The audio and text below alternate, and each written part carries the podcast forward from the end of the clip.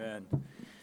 Special thank you to the ensemble, to Jim, to Becky for all the help, Miriam, the special music, the focus on the worship of the Lord today with this nice blended focus on patriotism. And, uh, you know, our, our thoughts about our country kind of probably go up and down a little bit based on what we see happening in the news. There's some days we're more excited probably about being an American, being a citizen of this land than, than others. Uh, but we need, we need to understand there is a commitment. There's a commitment that goes along with being loyal to where God has placed us, wherever that is. You know, we've kind of focused on the flag today. As I think about our American flag, there's different times I see the American flag, and I sometimes wonder, you know, when I get kind of emotional or stirred at just the sight of the flag, certain places where it just, you know, I find myself thinking, man, we, we've got the most beautiful flag in the world. You know, other countries have nice flags, but, but I might feel the same way, you know, if I was in another country, and I sure, certainly should feel loyal to that country if that's where God had put me. But I am a little biased, you know, and you go by and you see these enormous flags flying, and you can see them off the highway and stuff like that, and it's just like that, that, that blowing in that red, white, and blue, uh, just, just an incredible sight. But I think uh, what moves me more are scenes, memorable scenes of where uh, the flag played a role and people were willing to really put their life on the line course, one is that iconic scene of the military personnel, uh, those, those four, I think it was, that were lifting that flag on Iwo Jima. And uh, that's been pictured, that's been statuesque in so many different ways. And you just realize what's going on there is that sense of, of they knew that that flag ha- didn't have any kind of firepower to it or anything like that, but it's what it represented. And they were giving all their effort to reestablish that flag for the sense of, of ownership and priority. And as I read my Bible, I see that the Lord uses that same symbolism in Scripture, the idea of a flag, uh, also uh, to represent some things about himself. We've read a passage of scripture where there's a battle taking place, and what, a, what an incredible story it is an account in scripture where you have Moses. Uh, you know, it, it all seems to be contingent upon whether his hands are up or down. And that's true.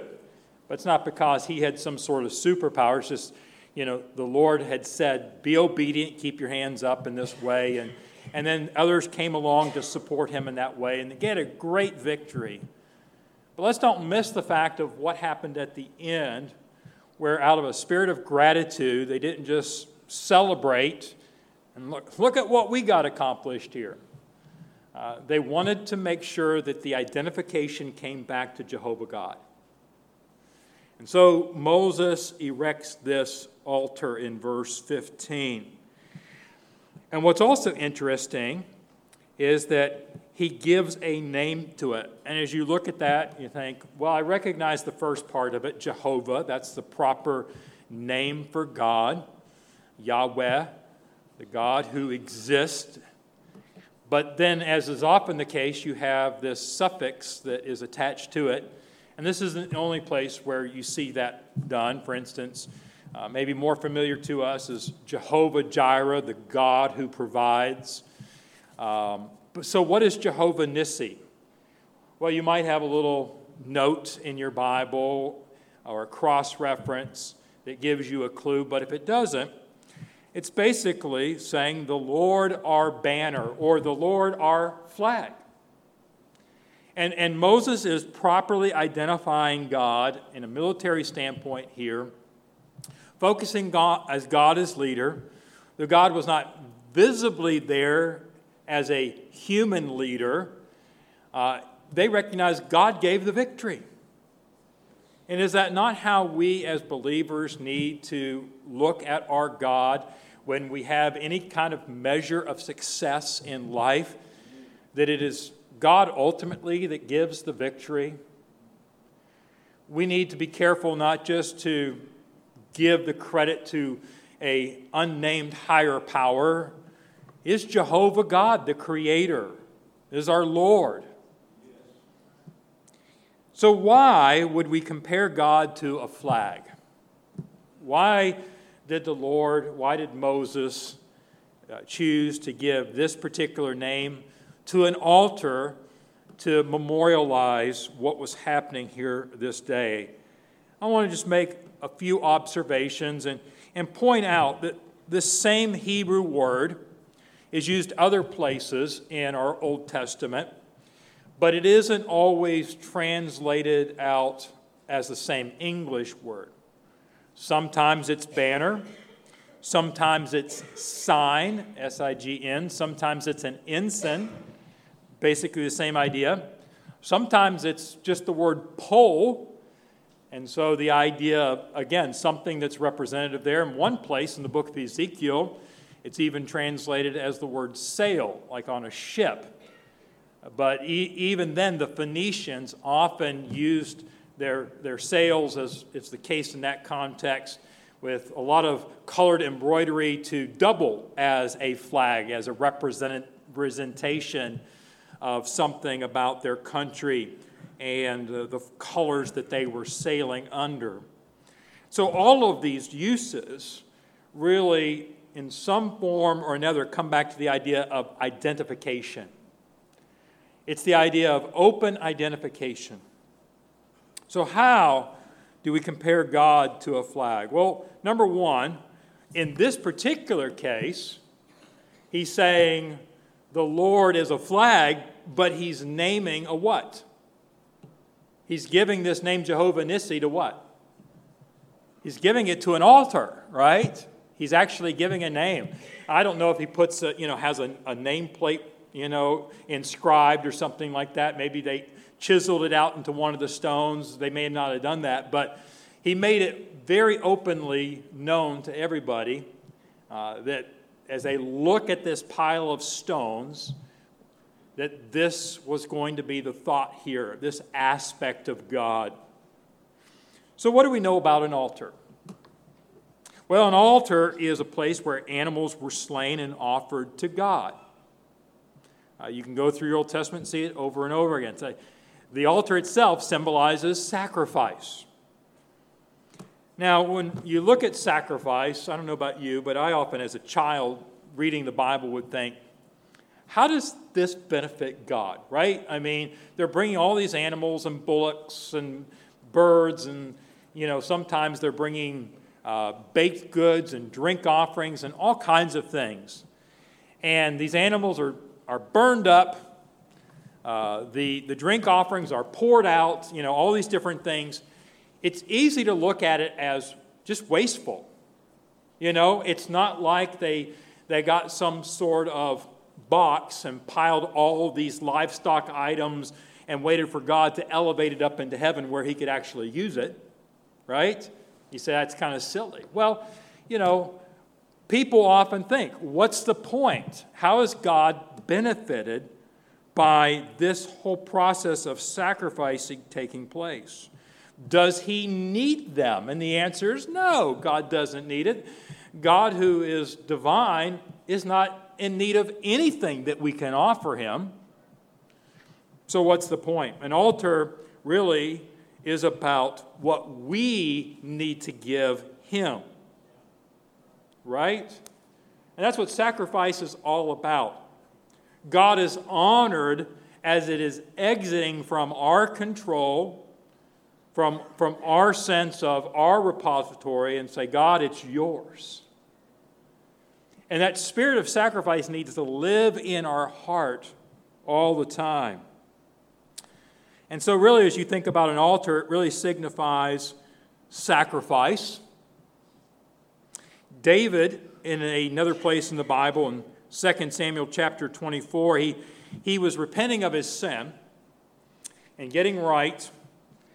And he realized, you know, I have really blown it in numbering the people and brought this plague, this pestilence upon the people and all these fatalities. And so David says, I need to take time to pay homage to my God. He found a man named Araunah who had a particular threshing floor. David deemed it as just the perfect spot for this altar. But Araunah said, when he recognized that it was the king that was asking for this, said, Sire, you can just have it. You know, if you're going to, first of all, you're the king, and number two, you're going to use it as an altar uh, for Jehovah God. Let me just give it to you. And I, and I love David's response. I reference this verse often uh, in, my, in my preaching when it's applicable. But David says these noble words. He says, Neither will I offer burnt offerings unto the Lord my God of that which doth cost me nothing. You know, David recognized, you know, Araunah, that's very noble of you. It's very kind of you to want to gift this. But if I just receive that, it, it's really going to take the essence away from what I feel like I need to do here. And so, therefore, we need to understand that when we're involved in worship, when we're involved in honoring God, it's really at the point that we feel that, that twinge of tightening the belt. We feel the idea of it costing us something, that that's really where the, the spirit of worship and honoring God begins.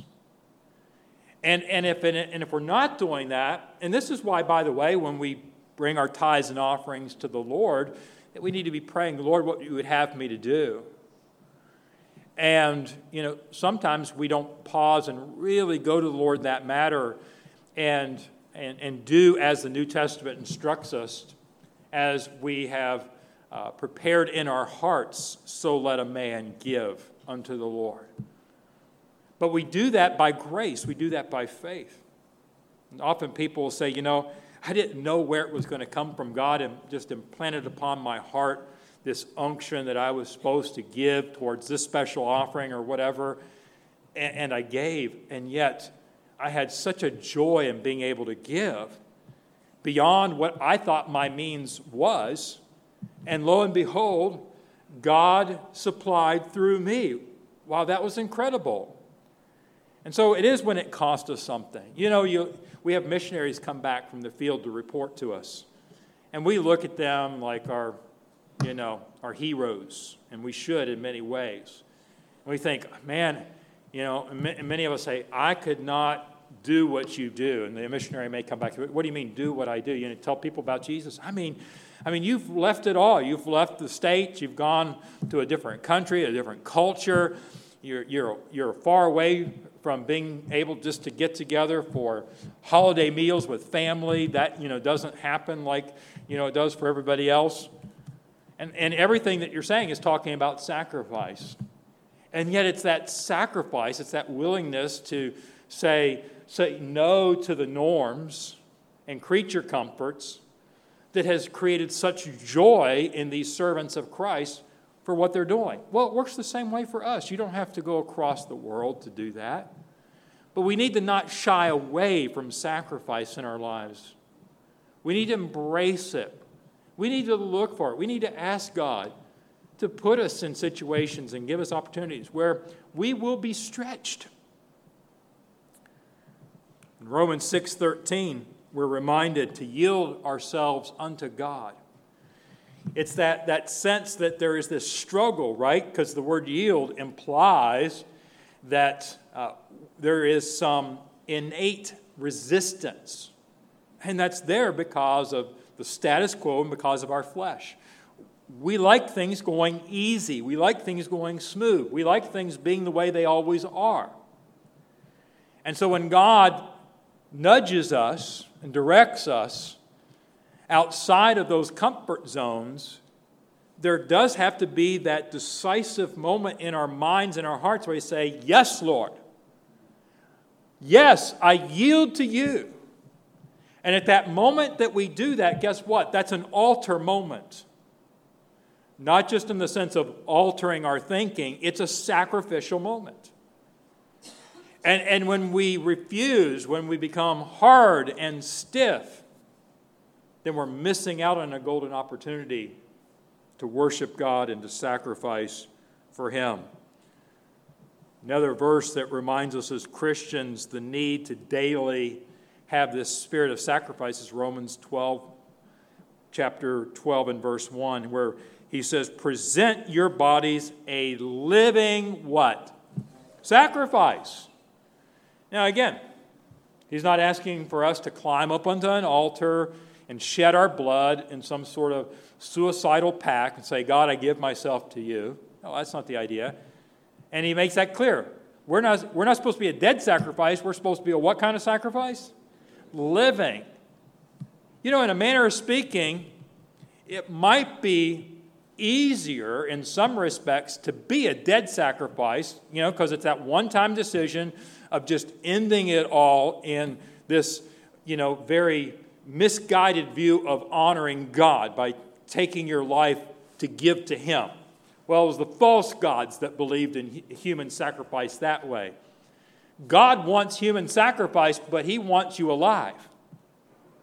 He wants us every day to present our bodies to Him and say, Lord, it's another day. Help me to die to self. Help me to say yes to your Spirit's leading.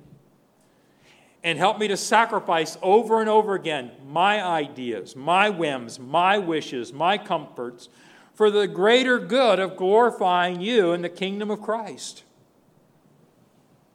And that's what it means to walk under the flag, the banner of God.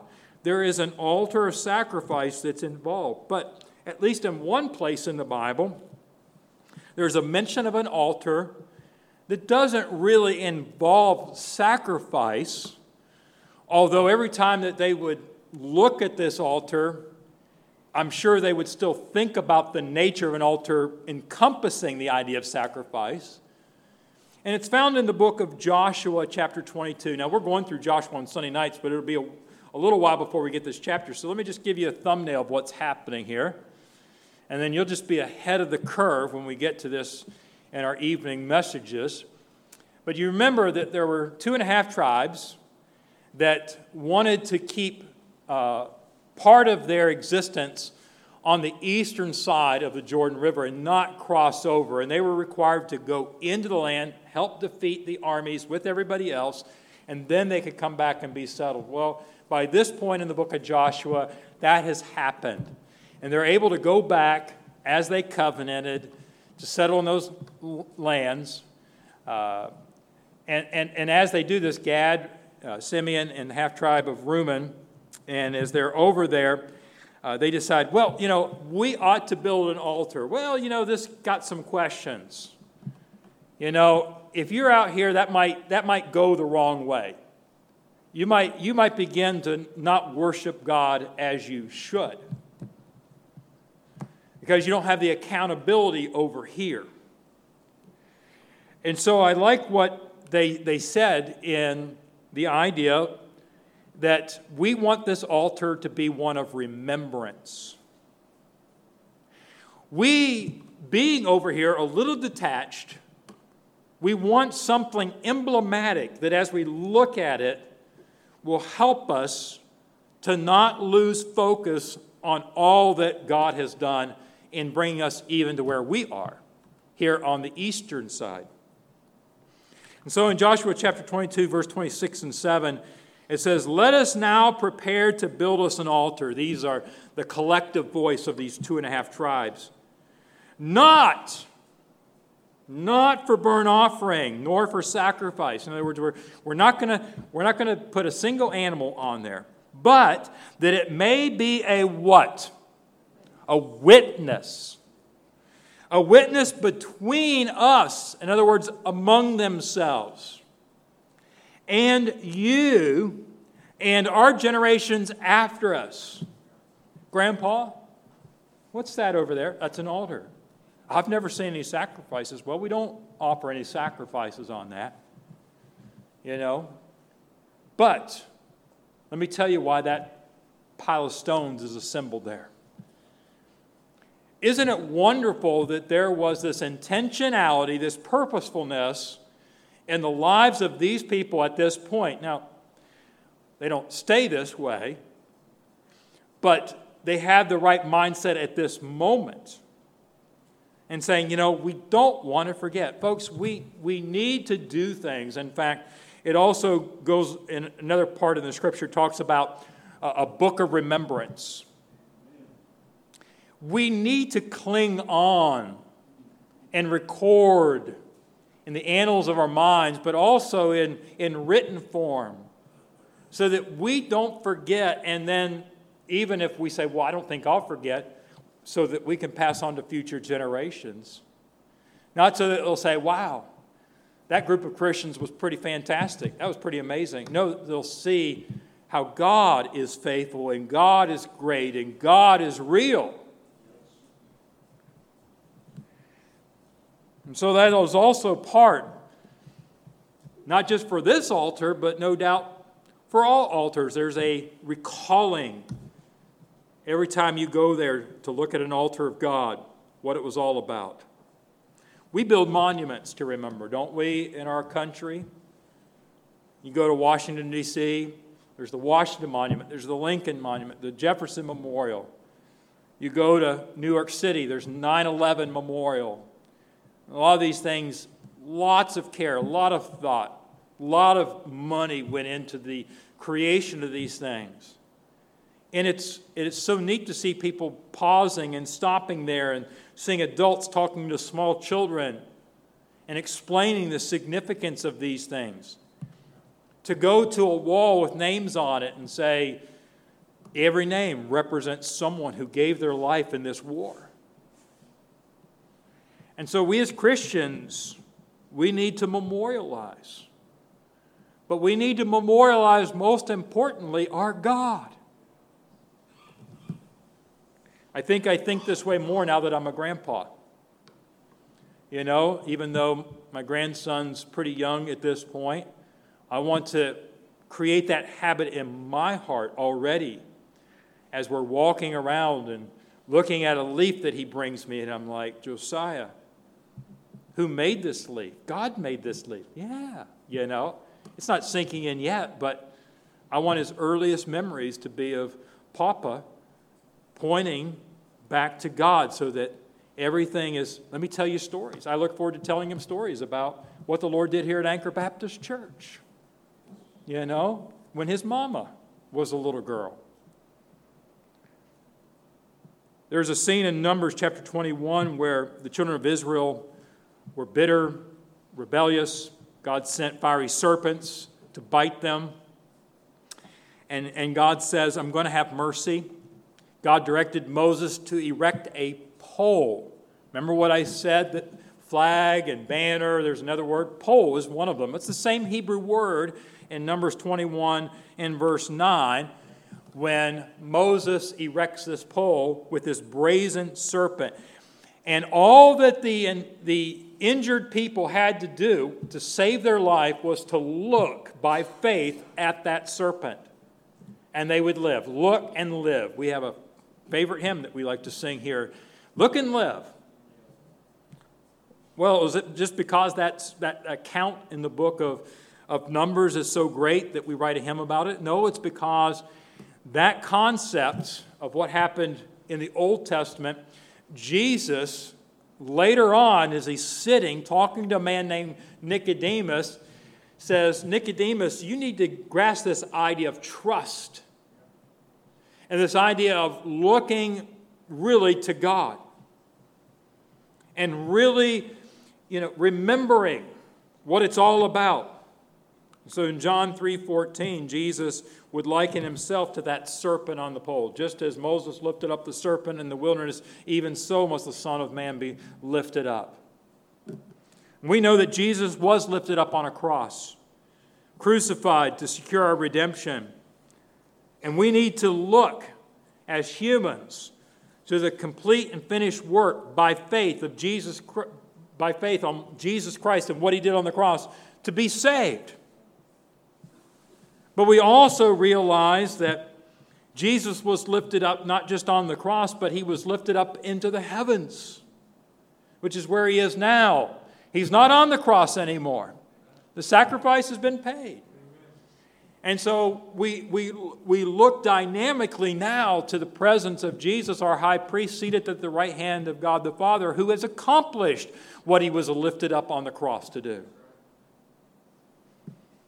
And so there's a lot of significance to the flag and its connection to an altar of sacrifice and remembrance. But what are the purposes of a flag? What are the purposes of a flag? I'm going to give you just three or four things here and connect these to biblical purposes of flag. There's a lot of things modern day we can use, and a lot of these things are, correspond to how we use flags today. Definitely, the first one is the idea of a flag has a way of identifying. When a person rallies to an ensign, a flag, a banner, he is saying, I am choosing to be connected with what it represents. So, for instance, my opening analogy those men trying to post at, at great jeopardy to themselves that flag on the Isle of Iwo Jima. You know, what had to be going on inside of all their minds is they were identifying with that flag as it represented their country. I mean, that was something that they were willing to die for. And so, a flag in its connection or its identification connects us to a cause. Is there not a cause, right?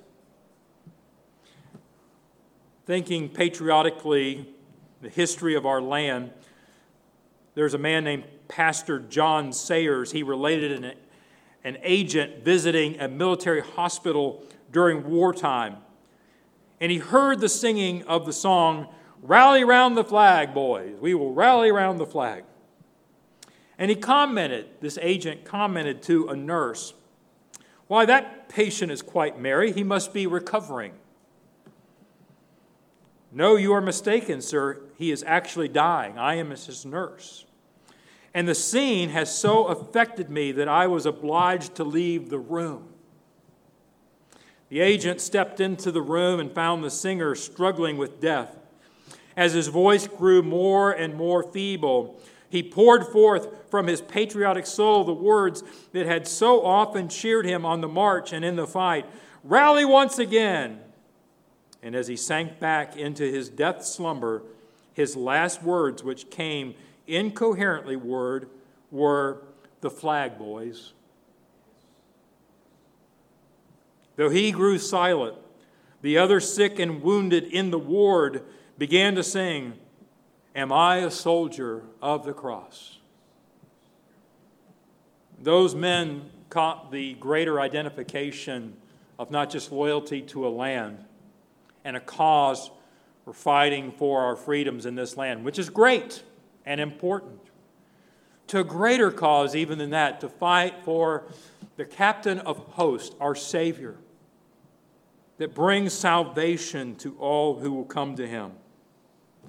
And so, this idea of a flag connecting us to a cause is seen in Psalm 60 and verse 4 when it says, Thou hast given a banner, there's the word, a banner to them that fear thee, that it may be displayed because of the truth. And so, here's the idea of a, of a banner, something representative, being lifted up but what is the specific thing to identify the cause worth fighting for? And it tells us right here it's because of the what? The truth. Oh, there is such a dilution and pollution of the truth today, folks. And yet, if there's anything worth fighting for, it's the truth.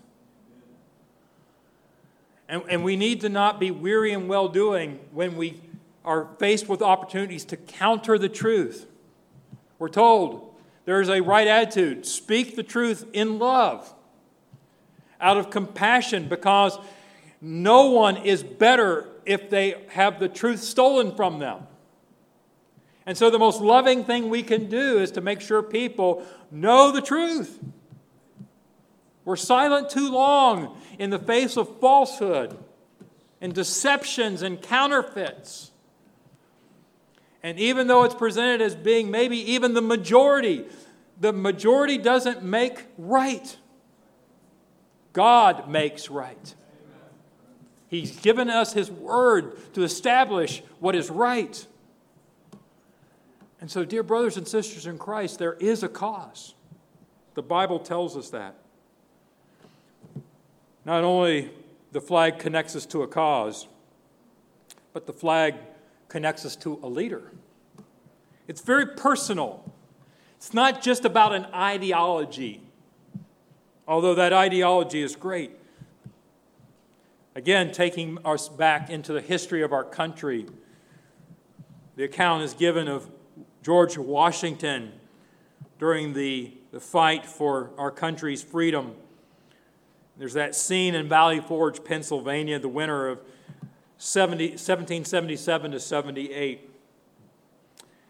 And there was a letter that he wrote dated February 16th, 1778. And we know the account how, how hungry the men were, how unclothed the men were. And he wrote in the letter Naked and starving as they are, we cannot enough admire the incomparable patience and fidelity of the soldiery. He admired them for uh, not running off, going AWOL in such deplorable conditions. And why did many of them stay? Because they identified with what they believed to be an honorable leader who was leading them in the path of right. They lost nearly a quarter of the troops stationed there under Washington, and yet there was not one instance of mutiny. Unheard of, right?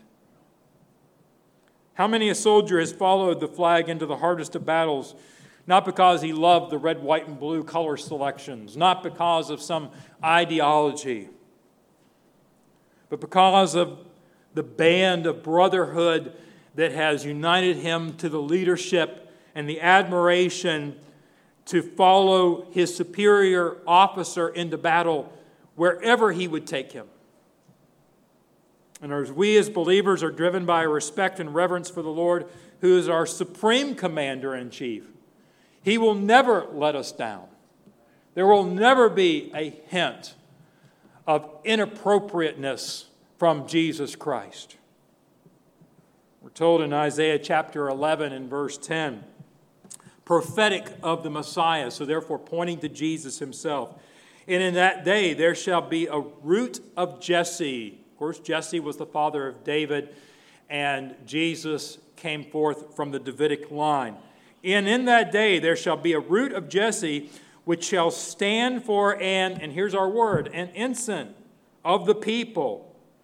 To it shall the Gentiles seek, and his resh shall be glorious. And so the root is the ensign, the flag is the root, and the root is Christ. So the flag is Christ, representative of him.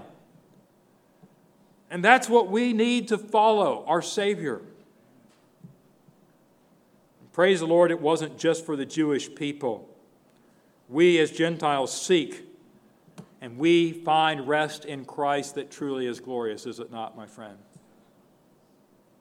Psalm 60, verse 4 tells us, Thou hast given a banner to them that fear thee, that it may be displayed because of the truth. Of them that fear thee, the reverence and respect to Jesus Christ, to God. That banner is precious to us. But a flag also connects in another way it connects its followers. There is a cohesiveness, there is a, an amalgamation of the soldiery, of the brotherhood in the battle. In Psalm 20 and verse 5, it says, In the name of our God, we will set up our banners. We do this together. Come on. There's a fight worth fighting for. We encourage, we're iron sharpening iron. Nothing brings God's people together like Jesus Christ does. Nothing brings us together in Christ when the world's opposition gains strong strength against us. This is the picture of unified soldiers banding together in a joyful unfurling of flags and cheering their common cause. Christians, we need to join as fellow believers, not just within our local church, but to encourage believers that are way far away from us in sister churches that are planted and led by missionaries that we support. I often will say to one of our missionaries when I email them, please greet your sweet congregation in our behalf and let them know that there is a congregation here in, in the United States of America that loves them and is so appreciative that they are going on for Christ there. Many of us will never have the opportunity to meet some of these individuals and these personalities that are also fighting the good fight of faith until we get to heaven someday. What a wonderful reunion that'll be. And we all fight our battles a little different. But the one thing is true we all have the common commander in Jesus Christ. Something else a flag does is it inspires. A flag or a banner serves as a simple, quick visual reminder to those joined by it of all the essential aspects of it and what it represents. We sang our national anthem. The brief history of that, of course, is Francis Scott Key is off in the bay. He's watching the pummeling of Fort McHenry in 1812. Also on board are prisoners that are able to look out, many of them through the, the, the lower decks to see what's happening there. And of course, as they see the smoke beginning to clear and the rubble, and they can still see that their flag was still there. Our flag was still there. Oh, say, does that star spangled banner yet wave? And just as he was inspired to write a very moving song that we sing over and over again. So God inspires us. Isaiah 18:3 says, "All ye inhabitants of the world and dwellers on the earth, see ye when he lifted up an and here's our word, an ensign, a banner, a flag on the mountains. When he bloweth the trumpet, hear ye. What's the point of what's being said here? Hey, you, you've been discouraged. You've been tempted to give up. You've been con- con- tempted to throw in the towel, to wave the white flag of surrender. Hey, there is victory still. Look to your God. He is waving stronger than ever. A soldier battered by warfare may be contemplating abandoning the cause and there's been stories told where he'll capture a glimpse of the flag. And in a moment, he is bolstered and he perseveres as he remembers why he enlisted in the first place. Many of our dear, precious veterans have injuries, health issues to this very day because of putting their lives on the line. They're orphans and widows because men and women have sacrificed so much because they were inspired by the cause of loyalty for this country. How can we not have greater loyalty and perseverance for the cause of serving Jesus Christ? Since God is our banner, we continue to gaze at Him in the pages of the Word for encouragement. I'm not suggesting that we go to the store, get some fabric, write the word God on a piece of fabric, and hang it up. And when we get discouraged, just look at that cloth. No, that's not the idea. How much better it is for us to gaze at our God through the pages of this, this book that He's given to us. And to know there's victory in Him and there is strength for Him for the daily battles that we all face. Several times during my ministry, I found myself sharing in military funerals always an honor. And there, as I walk up, and the casket's already in place at the graveside, it's been draped, the casket's been draped with an American flag.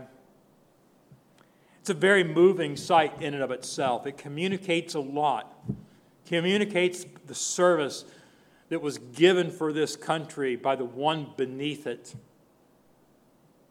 But one thing that I've noticed, but I, I, guess I never really put a lot of thought into maybe the significance of it, is that you know that there's eventually going to be the cranking down of that casket into the ground and the pushing the dirt back on top of it. But before that happens, there's the careful removing of that flag, folding it, often putting it in a special case and given to the closest kin member. And I thought about that. Never once have I seen an American flag go down with the deceased. Never once. At every instance, the flag was removed at the end of the service. And it's true, a nation cannot die for someone. But we, as some ones, can die for our nation. A nation survives. The removal of the flag from the casket symbolizes that. And though all its citizens will die someday, the nation continues on. And I'm impressed that that symbol of our faith is the cross of Jesus Christ. Jesus died for men and women of all nations, of all tongues, of all cultures, so that we may have life. A nation will finally say its farewell to us all. We'll depart. There will come a time when we will no longer be classified as Americans. But not so with the Savior. We will be welcomed in to the Savior's arms. And how fitting that is because the Lord is our everlasting flag. And so, at this time of year where we're thinking about loyalty and patriotism, and well, we should about what God has given to us in this country, and we should thank Him for it. Let us look beyond that form of patriotism and loyalty to an even greater flag, a greater representation our Savior Jesus Christ, who gave his all for us. How can we not sacrifice ourselves every day for him? Father in heaven, thank you for your words of truth. Thank you for emblems Thank you for representations. Thank you for metaphors in Scripture that help us, tangible creatures, to be able to appreciate some of these truths in a fuller, fresher way. Lord, I pray that as we think about this altar that Moses labeled the Lord our flag, Lord, we would not shy away from the Spirit and the exercise of sacrifice in our daily lives. May we recommit ourselves to the ongoing state of mind and practice to be yielding ourselves afresh to you always. And Lord, to know that Jesus and his truth is a cause worth fighting for. May, may we not give in to the pressures of feeling out of step or being in the minority. Lord, may we entrench ourselves into your word and find strength, and may we find comfort, and may we find you revealed to us in fresh ways every day. To help us toward that end, we pray in Jesus' name. Amen. It's tough sometimes serving the Lord faithfully, isn't it? Sometimes the, the, the, assault and the difficulty isn't from an outside individual. Sometimes it's our own just flesh.